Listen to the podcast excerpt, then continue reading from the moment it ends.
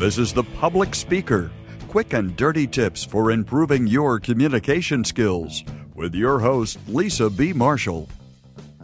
Today's podcast is brought to you by Audible.com. Audible is the internet's leading provider of audiobooks. They have more than 75,000 downloadable titles, and it's across all literature, including fiction, nonfiction, and periodicals.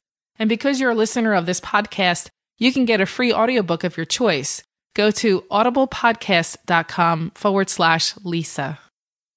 So far in this series on how to connect with your audience, we've talked about 10 ways to effectively engage your audience. That is, when you're telling a story.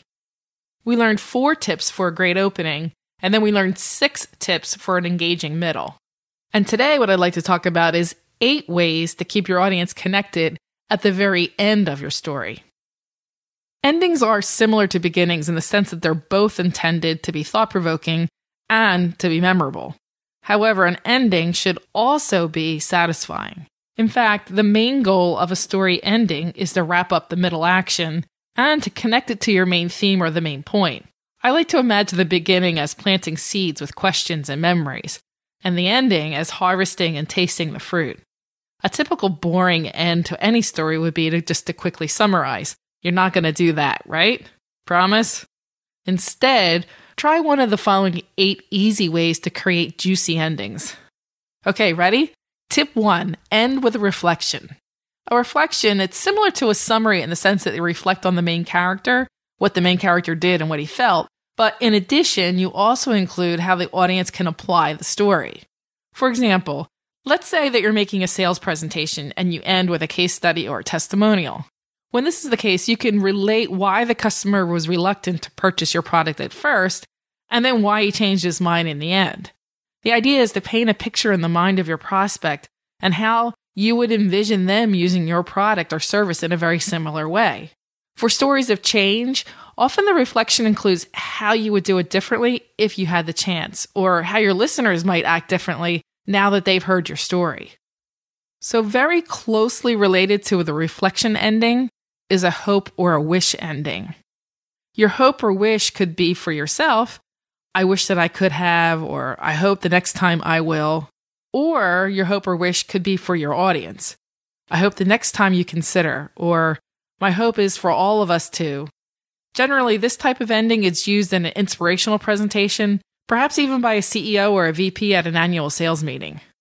Also, similar to tips one and two, is the lesson learned or the best practice ending what we learned from working with this customer was, or what I learned from this project was. This type of ending is great for status meetings or status presentations, or when you're trying to share your values, like in an interview. Another very easy way to end a story is with a quote. Choose a quote that summarizes the theme of your discussion.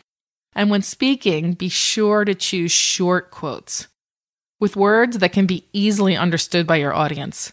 You'll want to save those longer quotes for written stories. And remember that your quote doesn't have to be literary, it could be from competitors, from leading experts, or even from research. At times, I know it can be difficult to come up with a creative and effective ending. So, in these cases, I usually recommend simply to return back to the beginning of your story. You can ask a question you started with, or you can evoke the sounds or the images from the beginning of your story. This type of ending creates closure and is really subtle, but very powerful. Tip number six end with a question. An alternative to the tip I just talked about is to end with a slightly different question from the one that you began with, or you could ask a completely new question. Rhetorical questions leave your audience thinking of your theme.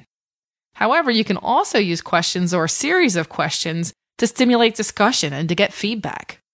Tip number seven end with a punchline. Some humorous or dramatic stories, they're successful because they have a punchline ending. It's like being hit in the face. The line comes suddenly and somewhat unexpectedly, and that's why it's so effective. I recently was listening to Derek Sivers. He did a TED talk called Keep Your Goals to Yourself. At the end of his talk, he asked the audience, Next time, when you're tempted to tell somebody your goal, what will you say? He paused a moment, and of course, no one in the audience responded. And then he said, Exactly. Well done. I thought, now that's a clever punchline ending, and it reinforces the main idea. Really well done. Final tip number eight end with no ending. One final technique that you can use is to stop your tale or stop the story, but not really end. That is to intentionally end your story without resolving one of your key points. The idea is to let one of your ideas hang and allow your listeners to. This is Lisa B. Marshall, the public speaker. Passionate about communication, your success is my business. This podcast is brought to you by Audible.com, the internet's leading provider of audiobooks. They have more than 75,000 downloadable titles across all types of literature, and they also feature audio versions of many of the New York Times bestsellers. In fact, one great book you should consider is Guy Kawasaki's Enchantment The Art of Changing Hearts, Minds, and Actions. I actually listened to this book and I also read this book separately. That's how good I thought the book was. You could listen to it too because Audible is offering a free audiobook just to try out their service. So you could get Guy Kawasaki's book or any book of your choice by going to audiblepodcast.com forward slash Lisa. That's audiblepodcast.com forward slash Lisa. I just want to briefly mention that I did interview Guy Kawasaki after I read and listened to his book, and I'm posting the interview, the video interview, out to the Facebook page. So that's facebook.com forward slash the public speaker. I'll also post it to my own page. That's lisabmarshall.com. Thanks. If you have questions about how to communicate better at work, leave a voicemail at 206 350 7970 or email publicspeaker at quickanddirtytips.com. Sign up for Lisa's newsletter or get information about speeches and workshops by visiting lisabmarshall.com. You can find a transcript of this show and links to connect with Lisa at publicspeaker.quickanddirtytips.com.